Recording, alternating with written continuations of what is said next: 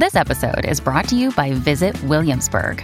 In Williamsburg, Virginia, there's never too much of a good thing. Whether you're a foodie, a golfer, a history buff, a shopaholic, an outdoor enthusiast, or a thrill seeker, you'll find what you came for here and more. So ask yourself, what is it you want? Discover Williamsburg and plan your trip at visitwilliamsburg.com. When you need mealtime inspiration, it's worth shopping Kroger, where you'll find over 30,000 mouthwatering choices that excite your inner foodie. And no matter what tasty choice you make, you'll enjoy our everyday low prices, plus extra ways to save, like digital coupons worth over $600 each week. You can also save up to $1 off per gallon at the pump with fuel points. More savings and more inspiring flavors make shopping Kroger worth it every time. Kroger, fresh for everyone. Fuel restrictions apply.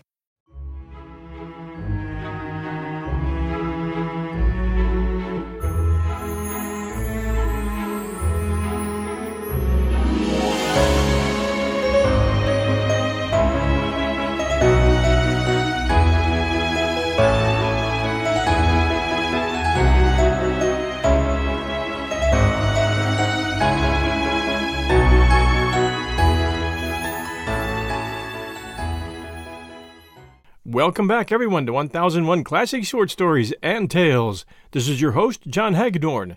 And you Aussies are going to be glad to hear it's time for another tale from Henry Lawson, one of Australia's storytelling legends. This one called Brighten's Sister in Law. Jim was born on Gulgong, New South Wales. We used to say on Gulgong, and old diggers still talked of being on the Gulgong, though the goldfield there had been worked out for years and the place was only a dusty little pastoral town in the scrubs. Gulgong was about the last of the great alluvial rushes of the roaring days, and dreary and dismal enough it looked when I was there. The expression on came from being on the diggings or goldfield. The workings or the goldfield was all underneath, of course, so we lived or starved on them, not in nor at 'em. Mary and I had been married about two years when Jim came, his name wasn't Jim, by the way, it was John Henry, after an uncle godfather, but we called him Jim from the first, and before it, because Jim was a popular bush name, and most of my old mates were Jims. The bush is full of good hearted scamps called Jim. We lived in an old weatherboard shanty that had been a sly grog shop, and the Lord knows what else, in the palmy days of Gulgong, and I did a bit of digging, fossicking, rather, a bit of shearing, a bit of fencing, a bit of bush carpentering, tank sinking, anything, just to keep the billy boiling. We had a lot of trouble with Jim with his teeth. He was bad with every one of them, and we had most of them lanced. Couldn't pull him through without. I remember we got one lanced and the gum healed over before the tooth came through, and we had to get it cut again. He was a plucky little chap, and after the first time he never whimpered when the doctor was lancing his gum. He used to say tar afterwards, and want to bring the lance home with him. The first turn we got with Jim was the worst. I had had the wife and Jim out camping with me in a tent at a dam I was making at Cattle Creek. I had two men working for me, and a boy to drive one of the tip drays, and I took Mary out to cook for us. And it was lucky for us that the contract was finished and we got back to Gulgong and within reach of a doctor the day we did. We were just camping in the house with our goods and chattels anyhow for the night, and we were hardly back home an hour when Jim took convulsions for the first time. Did you ever see a child in convulsions? You wouldn't want to see it again. It plays the devil with a man's nerves. I'd got the beds fixed up on the floor and the billies on the fire. I was going to make some tea and put a piece of corned beef on to boil overnight, when Jim, he'd been acting queer all day, and his mother was trying to hush him to sleep. Jim, he screamed out twice. He'd been crying a good deal, and I was dog tired and worried over some money a man owed me, or I'd have noticed at once that there was something unusual in the way the child cried out. As it was, I didn't turn round till Mary screamed, Joe! Joe! You know how a woman cries out when her child is in danger or dying? Short, sharp, and terrible. Joe! Look! Look! Oh, my God! Our child! Get the bath! Quick! Quick! It's convulsions! Jim was bent back like a bow, stiff as a bullock yoke, in his mother's arms, and his eyeballs were turned up and fixed, a thing I saw twice afterwards and don't ever want to see again. I was falling over things getting the tub in the hot water when the woman who lived next door rushed in. She called to her husband to run for the doctor, and before the doctor came, she and Mary had got Jim into a hot bath and pulled him through.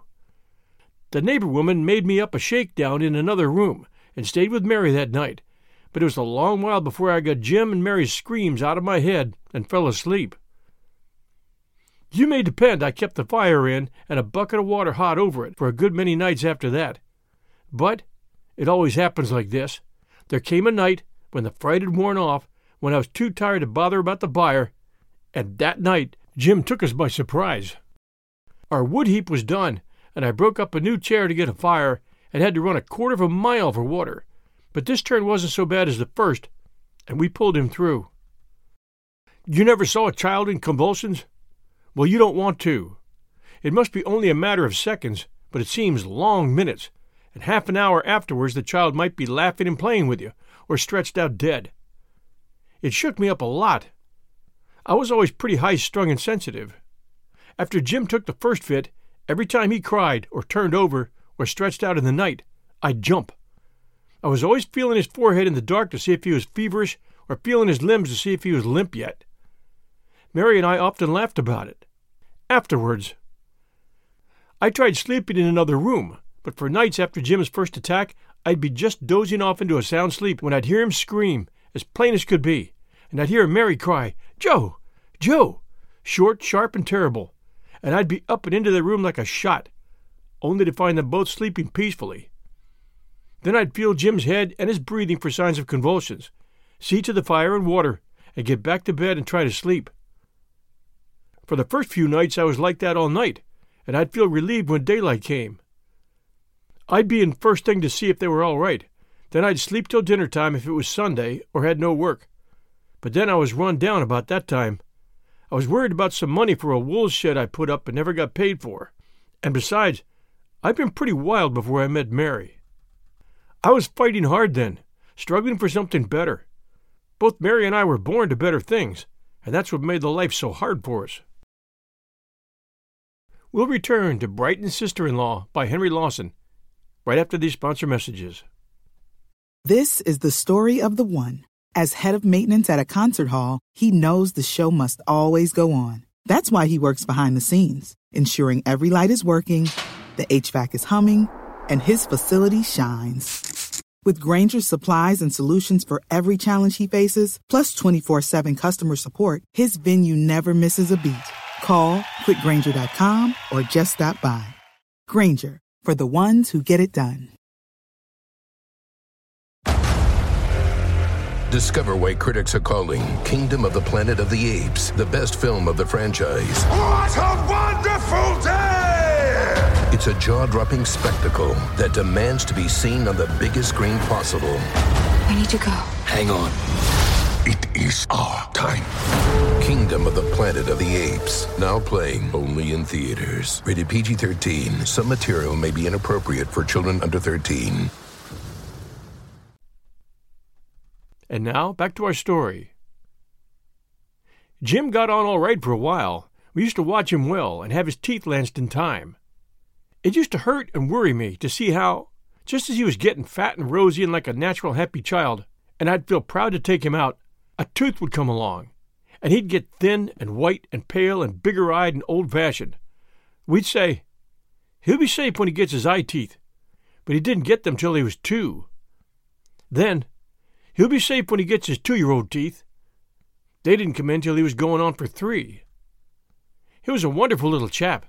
Yes, I know all about parents thinking that their child is the best in the world. If your boy is small for his age, friends will say that small children make big men, that he's a very bright, intelligent child, and that it's better to have a bright, intelligent child than a big, sleepy lump of fat. And if your boy is dull and sleepy, they say that the dullest boys make the cleverest men. And all the rest of it. I never took any notice of that sort of clatter, took it for what it was worth. But, all the same, I don't think I ever saw such a child as Jim when he was turned two. He was everybody's favorite. They spoiled him rather. I had my own ideas about bringing up a child. I reckon Mary was too soft with Jim. She'd say, Put that, whatever it was, out of Jim's reach, will you, Joe? And I'd say, No, leave it there, and make him understand he's not to have it. Make him have his meals without any nonsense, and go to bed at a regular hour, I'd say. Mary and I had many a breeze over Jim. She'd say that I forgot he was only a baby, but I held that a baby could be trained from the first week, and I still believe I was right. But after all, what are you to do? You'll see a boy that was brought up strict turn out a scamp, and another that was dragged up anyhow, by the hair of the head, as the saying is, turn out well. Then again, when a child is delicate, and you might lose him any day. You don't like to spank him, though he might be turning out a little fiend, as delicate children often do. Suppose you gave a child a hammering, and the same night he took convulsions or something and died. How would you feel about it? You never know what a child's going to take, any more than you can tell what some women are going to say or do. I was very fond of Jim, and we were great chums. Sometimes I'd sit and wonder what the deuce he was thinking about, and often, the way he talked, he'd make me uneasy. When he was two, he wanted a pipe above all things, and I'd get him a clean new clay, and he'd sit by my side on the edge of the veranda or on a log of the wood heap in the cool of the evening and suck away at his pipe and try to spit when he saw me do it. He seemed to understand that a cold, empty pipe wasn't quite the thing, yet to have the sense to know that he couldn't smoke tobacco yet. He made the best he could of things, and if he broke a clay pipe, he wouldn't have a new one, and there'd be a row. The old one had to be mended up, somehow, with string or wire. If I got my hair cut, he'd want his cut too, and it always troubled him to see me shave, as if he thought there must be something wrong somewhere, else he ought to have to be shaved too. I lathered him up one day and pretended to shave him, and he sat through it as solemn as an owl, but didn't seem to appreciate it. Perhaps he had sense enough to know that it couldn't possibly be the real thing. He felt his face, looked very hard at the lather I scraped off, and whimpered, No blood, Daddy. I used to cut myself a good deal. I was always impatient over shaving. Then he went in to interview his mother about it. She understood his lingo better than I did. But I wasn't always at ease with him. Sometimes he'd sit looking into the fire with his head on one side, and I'd watch him and wonder what he was thinking about. I might as well have wondered what a Chinaman was thinking about, till he seemed at least twenty years older than me. Sometimes, when I moved or spoke, he'd glance around just to see what that old fool of a dada of his was doing now. I used to have a fancy that there was something Eastern or Asiatic, something older than our civilization or religion, about old fashioned children. Once I started to explain my idea to a woman I thought would understand and as it happened, she had an old fashioned child with very slant eyes. A little Tartar he was, too. I suppose it was the sight of him that unconsciously reminded me of my infernal theory and set me off on it, without warning me. Anyhow, it got me mixed up in an awful row with the woman and her husband, and all their tribe to boot. It wasn't an easy thing to explain myself out of it, and the row hasn't been fixed up yet. There were some Chinamen in the district, I took a good sized fencing contract, the frontage of a 10 mile paddock near Gulgong, and did well out of it. The railway had got as far as the Cudgegong River, some 20 miles from Gulgong and 200 from the coast, and carrying was good then. I had a couple of draft horses that I worked in the tip drays when I was tank sinking, and one or two others running in the bush. I bought a broken down wagon cheap, tinkered it up myself, christened it the same old thing, and started carrying from the railway terminus through Gulgong and along the bush roads and tracks that branch out fan like through the scrubs to the one pub towns and sheep and cattle stations out there in the howling wilderness. It wasn't much of a team. There were the two heavy horses for shafters, a stunted colt that I'd bought out of the pound for thirty shillings, a light spring cart horse, an old gray mare with points like a big red and white Australian store bullock, and with the grit of an old washerwoman to work and a horse that had spanked along in Cobb and Company's mail coach in his time. I had a couple there that didn't belong to me. I worked them for the feeding of them in the dry weather. And I had all sorts of harness that I mended and fixed up myself all the time. It was a mixed team, but I took light stuff and got through pretty quick, and freight rates were high, so I got along. Before this, whenever I made a few pounds, I'd sink a shaft somewhere, prospecting for gold but Mary never let me rest till she talked me out of that. I made up my mind to take on a small selection farm that an old mate of mine had fenced in and cleared, and afterwards chucked up, about thirty miles out west of Gulgong, at a place called Lay's Creek. The places were all called Lay's Creek, or Spicer's Flat, or Murphy's Flat, or Ryan's Crossing, or some such name round there. I reckoned I'd have a run for the horses and be able to grow a bit of feed. I always had a dread of taking Mary and the children too far away from a doctor, or a good woman neighbor, but there were some people came to live on Lay's Creek, and besides, there was a young brother of Mary's, a young scamp. His name was Jim, too, and we called him Jimmy at first to make room for our Jim. He hated the name Jimmy, or James. He came to live with us, without asking, and I thought he'd find enough work at Lay's Creek to keep him out of mischief. He wasn't to be depended on much. He thought nothing of riding off five hundred miles or so to have a look at the country. But he was fond of Mary, and he'd stay by her till I got someone else to keep her company while I was on the road. He would be a protection against sundowners, or any shearers who happened to wander that way in the DTs after a spree. Mary had a married sister come to live at Gulgong just before we left, and nothing would suit her and her husband but we must leave little Jim with them for a month or so, till we got settled down at Lay's Creek. They were newly married. Mary was to have driven into Gulgong in the spring cart at the end of the month and taken Jim home. But when the time came, she wasn't too well, and besides, the tires of the cart were loose, and I hadn't time to get them cut. So we let Jim's time run on a week or so longer, till I happened to come out through Gulgong from the river with a small load of flour for Lay's Creek way. The roads were good, the weather grand, no chance of it raining, and I had a spare tarpaulin if it did. I would only camp out one night, so I decided to take Jim home with me. Jim was turning three then, and he was a cure. He was so old fashioned that he used to frighten me sometimes. I'd almost think there was something supernatural about him, though, of course, I never took any notice of that rot about some children being too old fashioned to live. There's always the ghoulish old hag, and some not so old, or ghoulish either, who'd come around and shake up young parents with such croaks as, You'll never rear that child. He's too bright for his age. But I really thought that Jim was too intelligent for his age, and I often told Mary that he ought to be kept back, and not let talk too much to old diggers and long lanky jokers of bushmen who rode in and hung their horses outside my place on Sunday afternoons. I don't believe in parents talking about their own children everlastingly. You get sick of hearing them, and their kids are generally little devils, and turn out larrikins as likely as not. But for all that, I really think that Jim, when he was three years old, was the most wonderful little chap in every way that I ever saw. For the first hour or so along the road, he was telling me all about his adventures at his auntie's. But they spoiled me too much, Dad, he said, as solemn as a native bear. And besides, a boy ought to stick to his parents. I was taking out a cattle pup for a drover I knew, and the pup took up a good deal of Jim's time. Sometimes he'd jolt me, the way he talked, and other times I'd have to turn away my head and cough, or shout at the horses, to keep from laughing outright. And once, when I was taken that way, he said, What are you jerking your shoulders and coughing and grunting and going on that way for, Dad? Why don't you tell me something? Tell you what, Jim? Tell me some talk. So I told him all the talk I could think of, and I had to brighten up. I can tell you, and not draw too much on my imagination, for Jim was a terror at cross examination when the fit took him, and he didn't think twice about telling you when he thought you were talking nonsense.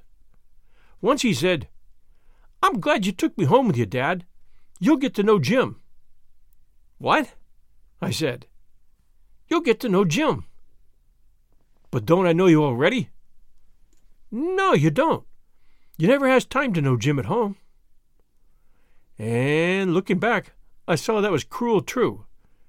I had known in my heart all along that this was the truth, but it came to me like a blow from Jim. You see, it had been a hard struggle for the last year or so, and when I was home for a day or two, I was generally too busy, or too tired and worried, or full of schemes for the future to take much notice of Jim. Mary used to speak to me about it sometimes. You never take notice of the child, she'd say.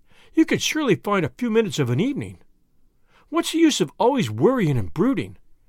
Your brain will go with a snap some day, and if you get over it, it'll teach you a lesson.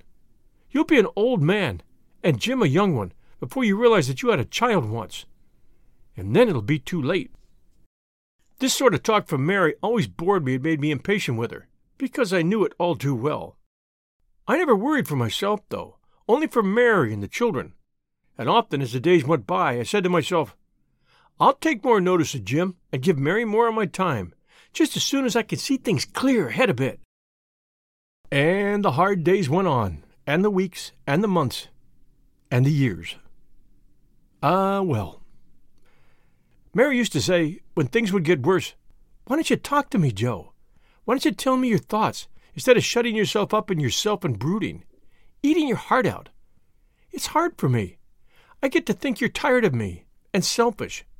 I might be cross and speak sharp to you when you're in trouble. How am I to know if you don't tell me? But I didn't think she'd understand. And so, getting acquainted and chumming and dozing, with the gums closing over our heads here and there, and the ragged patches of sunlight and shade passing up over the horses, over us, on the front of the load, over the load, and down onto the white dusty road again, Jim and I got along the lonely bush road and over the ridges some fifteen miles before sunset and camped at Ryan's Crossing on Sandy Creek for the night. I got the horses out and took the harness off. Jim wanted badly to help me, but I made him stay on the load, for one of the horses, a vicious red eyed chestnut, was a kicker. He'd broken a man's leg.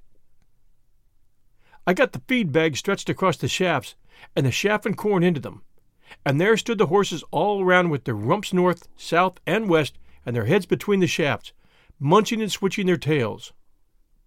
We used double shafts, you know, for horse teams, two pairs side by side, and propped them up, and stretched bags between them, letting the bags sag to serve as feed boxes. I threw the spare tarpaulin over the wheels on one side, letting about half of it lie on the ground in case of damp, and so making a floor and a break wind. I threw down bags and the blankets and possum rug against the wheel to make a camp for Jim and the cattle pup, and got a gin case we used for a tucker box, the frying pan and billy down, and made a good fire at a log close handy. And soon everything was comfortable. Ryan's Crossing was a grand camp. I stood with my pipe in my mouth, my hands behind my back, and my back to the fire, and just took the country in. Reedy Creek came down along a western spur of the range. The banks here were deep and green, and the water ran clear over the granite bars, boulders, and gravel. Behind us was a dreary flat covered with those gnarled, gray barked, dry rotted native apple trees, about as much like apple trees as the native bear is like any other, and a nasty bit of sand dusty road that I was always glad to get over in wet weather. To the left on our side of the creek were reedy marshes, with frogs croaking, and across the creek the dark box scrub covered ridges ended in steep sidings coming down to the creek bank and to the main road that skirted them, running on west up over a saddle in the ridges and on towards Dubbo. The road by Lay's Creek to a place called Cobborah branched off through dreary apple tree and stringy bark flats. To the left, just beyond the crossing, all these fan like branch tracks from the Cudgegong were inside a big horseshoe in the Great Western Line, and so they gave small carriers a chance, now that Cobb and Company's coaches and the big teams and vans had shifted out of the main western terminus. There were tall she oaks all along the creek, and a clump of big ones over a deep water hole just above the crossing. The creek oaks have rough barked trunks like English elms, but are much taller and higher to the branches, and the leaves are reedy. Kendall, the Australian poet, calls them the she oak harps aeolian. Those trees are always sigh sigh, sighing. More of a sigh than a sough or the whoosh of gum trees in the wind. You always hear them sighing even when you can't feel any wind. It's the same with telegraph wires. Put your head against a telegraph post on a dead still day, and you'll hear and feel the faraway roar of the wires. But then the oaks are not connected with the distance, where there might be wind, and they don't roar in a gale, only sigh louder and softer according to the wind. They never seem to go above or below a certain pitch, like a big harp with all the strings the same. I used to have a theory that those creek oaks got the wind's voice telephoned to them, so to speak, through the ground. I happened to look down, and there was Jim. I thought he was on the tarpaulin, playing with the pup. He was standing close beside me with his legs wide apart, his hands behind his back, and his back to the fire. He held his head a little on one side, and there was such an old, old, wise expression in his big brown eyes, just as if he'd been a child for a hundred years or so, or as though he were listening to those oaks and understanding them in a fatherly sort of way. Dad? he said presently. Dad, do you think I'll ever grow up to be a man? Why, Jim? I gasped. Because I don't want to. I couldn't think of anything against us. It made me uneasy. but I remembered I used to have a childish dread of growing up to be a man. Jim, I said, to break the silence, do you hear what the she oaks say? No, I don't. Is they talking? Yes, I said, without thinking. What is they saying? He asked. I took the bucket and went down to the creek for some water for tea. I thought Jim would follow with a little tin billy he had, but he didn't. When I got back to the fire, he was again on the possum rug, comforting the pup. I'd fried some bacon and eggs that I'd brought out with me. Jim sang out from the wagon. Don't cook too much, Dad. I mightn't be hungry. I got the tin plates and pint pots and things out on a clean new flour bag in honor of Jim and dished up. He was leaning back on the rug looking at the pup in a listless sort of way. I reckon he was tired out and pulled the gin case up close to him for a table and put his plate on it. But he only tried a mouthful or two, and then he said, I ain't hungry, Dad. You'll have to eat it all. Well, that made me uneasy. I never like to see a child of mine turn from his food. They had given him some tinned salmon and Gulgong, and I was afraid that that was upsetting him. I was always against that tinned muck. Are you sick, Jim? I asked. No, Dad, I ain't sick. I don't know what's the matter with me. Want some tea? Yeah. I gave him some tea with some milk in it that I'd brought in a bottle from his aunt's for him. He took a sip or two and then put the pint pot on the gin case. I'm tired, Dad, he said. I made him lie down while I fixed up a camp for the night. It had turned a bit chilly, so I let the big tarpaulin down all around. It was made to cover a high load. The flour in the wagon didn't come above the rail, so the tarpaulin came down well onto the ground. I fixed Jim up a comfortable bed under the tall end of the wagon. When I went to lift him in, he was lying back, looking up at the stars in a half dreamy, half fascinated way that I didn't like. Whenever Jim was extra old fashioned or affectionate, there was danger. How do you feel now, son? It seemed a minute before he heard me and turned from the stars. Um, Jim's better, Dad. Then he said something like, The stars are looking at me. I thought he was half asleep. I took off his jacket and boots and carried him in under the wagon and made him comfortable for the night. Kiss me night night, Daddy, he said. I'd rather he hadn't asked me. It was a bad sign. As I was going to the fire, he called me back. What is it, Jim? Get me my things and the cattle pup, Dad. I was scared now. His things were some toys and rubbish he'd brought from Gulgong, and I remembered the last time he had convulsions, he took all his toys and a kitten to bed with him. And night night and daddy were two year old language to Jim. I thought he'd forgotten those words. He seemed to be going back. Are you warm enough, Jim? Yes, Dad. I started to walk up and down. I always did this when I was extra worried. I was frightened now about Jim, though I tried to hide the fact from myself. And presently he called me again. What is it, Jim? Take the blankets off me, father.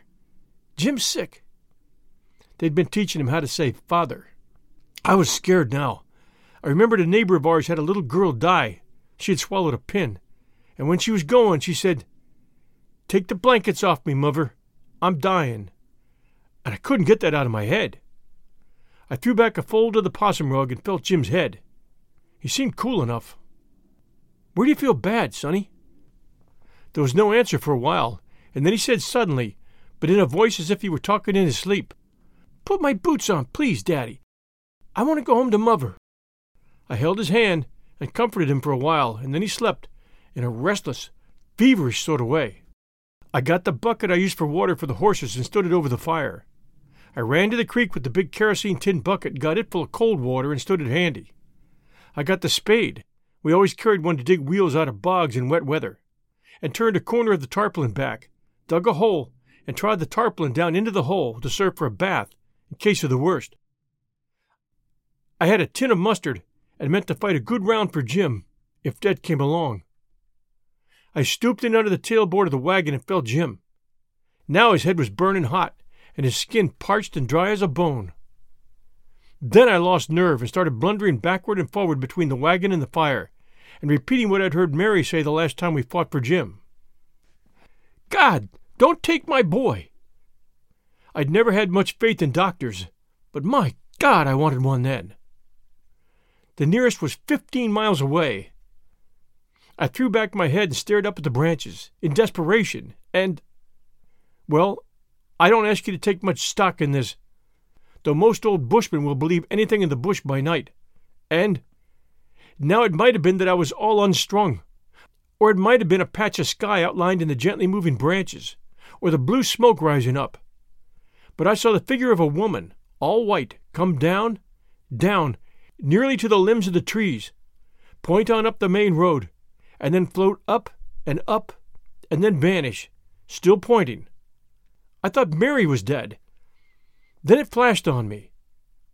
Four or five miles up the road, over the saddle, was an old shanty that had been a halfway in before the Great Western line got round as far as Dubbo and took the coach traffic off those old bush roads. A man named Brighten lived there. He was a selector, did little farming, and as much sly grog selling as he could. He was married, but it wasn't that. I'd thought of them, but she was a childish, worn out, spiritless woman, and both were pretty ratty from hardship and loneliness. They weren't likely to be of any use to me. But it was this. I'd heard talk, among some women in Gulgong, of a sister of Brighten's wife who'd gone out to live with him lately. She'd been a hospital matron in the city, they said, and there were yarns about her. Some said she got the sack for exposing the doctors, or carrying on with them. I don't remember which. The fact of a city woman going out to live in such a place, with such people, was enough to make talk among women in the town twenty miles away. But then there must have been something extra about her, else Bushman wouldn't have talked and carried her name so far. And I wanted a woman out of the ordinary now. I even reasoned this way, thinking like lightning, as I knelt over Jim between the big back wheels of the wagon. I had an old racing mare that I used as a riding hack, following the team. In a minute I had her saddled and bridled. I tied the end of a half full shaft bag, took the shaft into each end, and dumped it onto the pommel as a cushion or buffer for Jim. I wrapped him in a blanket and scrambled into the saddle with him. The next minute we were stumbling down the deep bank, clattering and splashing over the crossing, and struggling up the opposite bank to the level. The mare, as I told you, was an old racer, but broken winded. She must have run without wind after the first half mile. She had the old racing instinct in her strong, and whenever I rode in company I'd have to pull her hard, else she'd race the other horse or burst. She ran low fore and aft, and was the easiest horse I ever rode. She ran like wheels on rails, with a bit of tremble now and then, like a railway carriage when she settled down to it. The shaft bag had slipped off, in the creek, I suppose, and I let the bridle rein go and held Jim up to me like a baby the whole way. Let the strongest man, who isn't used to it, hold a baby in one position for five minutes, and Jim was fairly heavy, but I never felt the ache in my arms that night. It must have gone before I was in a fit state of mind to feel it. And at home I'd often growled about being asked to hold the baby for a few minutes. I could never brood comfortably and nurse a baby at the same time. It was a ghostly moonlit night. There's no timber in the world so ghostly as the Australian bush in moonlight, or just about daybreak. The awl shaped patches of moonlight falling between ragged, twisted boughs, the ghostly blue white bark of the white box trees, a dead, naked white ringbark tree, or dead white stump starting out here and there, and the ragged patches of shade and light on the road that made anything, from the shape of a spotted bullock to a naked corpse laid out stark. Roads and tracks through the bush made by moonlight, every one seeming straighter and clearer than the real one. You have to trust to your horse at times like that. Sometimes the naked white trunk of a red stringy bark tree, where a sheet of bark had been taken off, would start out like a ghost from the dark bush, and dew or frost glistening on these things, according to the season.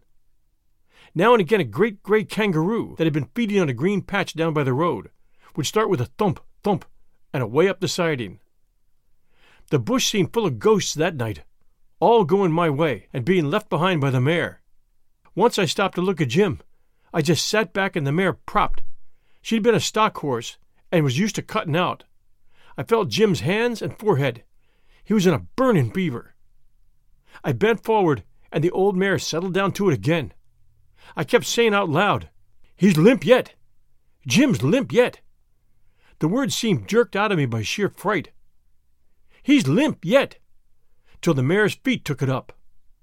Then, just when I thought she was doing her best and racing her hardest, like a cable tram gliding along its own, and the grip put on suddenly, It was just what she'd do when I'd be riding alone and a strange horse drew up from behind. The old racing instinct. I felt the thing, too. I felt as if a strange horse was there. And then, the words just jerked out of me by sheer funk. I started saying, Death is riding tonight. Death is racing tonight. Death is riding tonight. Till the hoofs took that up, and I believe the old mare felt the black horse at her side and was going to beat him or break her heart. I was mad with anxiety and fright. I remember I kept saying, I'll be kinder to Mary after this. I'll take more notice of Jim, and all the rest of it. I don't know how the old mare got up the last pinch. She must have slackened pace, but I never noticed it. I just held Jim up to me and gripped the saddle with my knees. I remember the saddle jerked from the desperate jumps of her till I thought the girth would go. We topped the gap and were going down into a gully they called Dead Man's Hollow, and there, at the back of a ghostly clearing that opened from the road where there were some black soil springs, was a long, low, oblong weatherboard and shingle building, with blind, broken windows in the gable ends, and a wide, steep veranda roof slanting down almost to the level of the window sills. There was something sinister about it, I thought, like the hat of a jailbird slouched over his eyes. The place looked both deserted and haunted. I saw no light, but that was because of the moonlight outside. The mare turned in at the corner of the clearing to take a short cut to the shanty, and as she struggled across some marshy ground, my heart kept jerking out the words, It's deserted! They've gone away! It's deserted! The mare went round to the back and pulled up between the back door and a big bark and slab kitchen. Someone shouted from the inside, Who's there? It's me, Joe Wilson. I want your sister in law. I've got the boy. He's sick and dying. Brighten came out, pulling up his moleskins. What boy? he asked. Here, take him, I shouted, and let me get down. What's the matter with him? asked Brighten, and he seemed to hang back. And just as I made to get my leg over the saddle, Jim's head went back over my arm. He stiffened, and I saw his eyeballs turned up and glistening in the moonlight. I felt cold all over then and sick in the stomach, but clear headed in a way. Strange, wasn't it? I don't know why I didn't get down and rush into the kitchen to get a bath ready. I only felt as if the worst had come, and I wished it were over and gone. I even thought of Mary and the funeral. Then a woman ran out of the house, a big, hard looking woman. She had on a wrapper of some sort, and her feet were bare.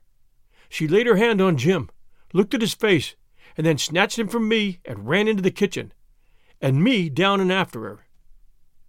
As great good luck would have it, they had some dirty clothes on to boil in a kerosene tin, dishcloths or something.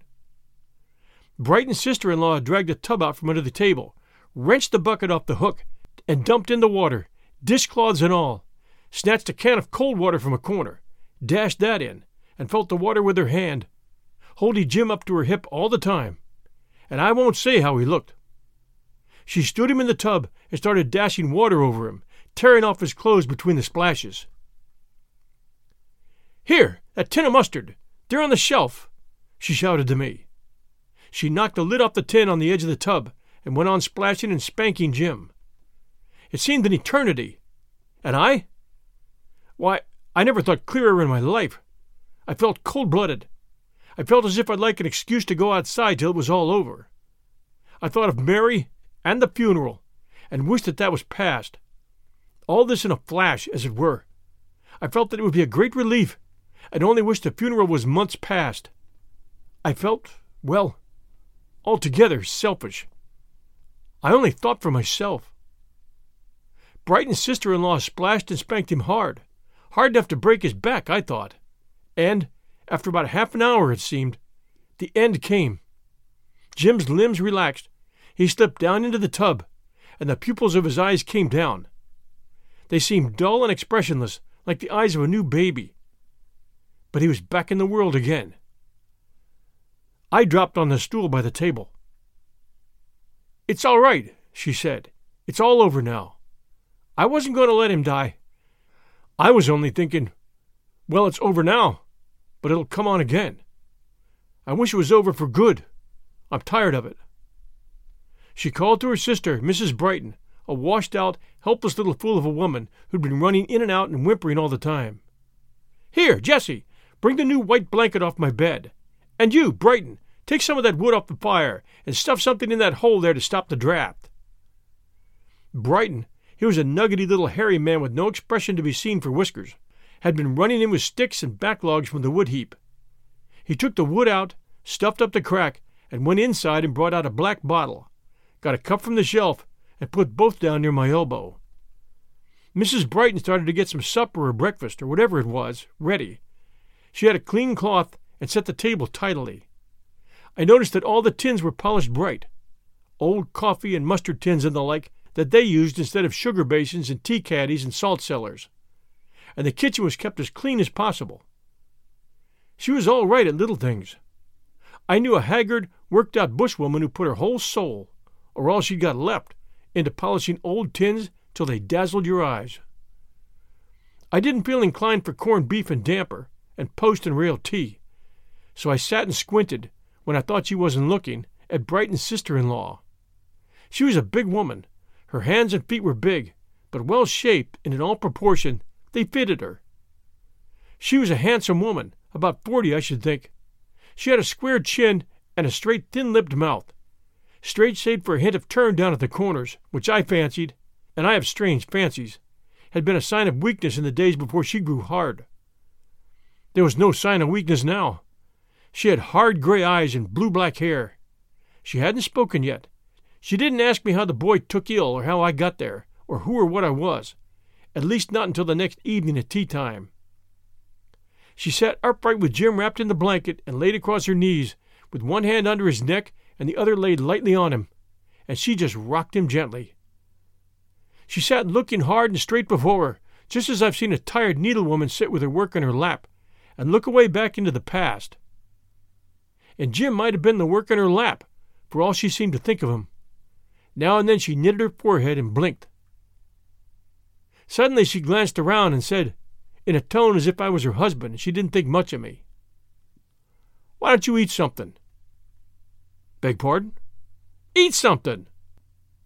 I drank some tea and sneaked another look at her. I was beginning to feel more natural and wanted Jim again, now that the color was coming back into his face, and he didn't look like an unnaturally stiff and staring corpse. I felt a lump rising and wanted to thank her. I sneaked another look at her. She was staring straight before her. I never saw a woman's face change so suddenly. I never saw a woman's eyes so haggard and hopeless. Then her great chest heaved twice. I heard her draw a long, shuddering breath like a knocked out horse and two great tears dropped from her wide open eyes down her cheeks like raindrops on a face of stone, and in the firelight they seemed tinged with blood. I looked away quick, feeling full up myself, and presently, I hadn't seen her look round, she said, Go to bed. Beg pardon? Her face was the same as before the tears. Go to bed. There's a bed made for you inside on the sofa. But the team. I must. What? The team. I left it at the camp. I have to look after it. Oh! Well, Brighten will ride down and bring it up in the morning, or send the half caste. Now you go to bed and get a good rest. The boy will be all right. I'll see to that. I went out. It was a relief to get out, and looked to the mare. Brighten had got her some corn and chaff in a candle box, but she couldn't eat yet. She just stood and hung, resting one hind leg and then the other, with her nose over the box. And she sobbed. Yes, a mare sobbed. I put my arms around her neck and my face down on her ragged mane, and cried out for the second time since I was a boy. As I started to go in, I heard Brighten's sister in law say, suddenly and sharply, Take that away, Jessie. And presently I saw Mrs. Brighten go into the house with a black bottle. The moon had gone behind the range, I stood for a minute between the house and the kitchen and peeped into the kitchen window. She had moved away from the fire and sat near the table.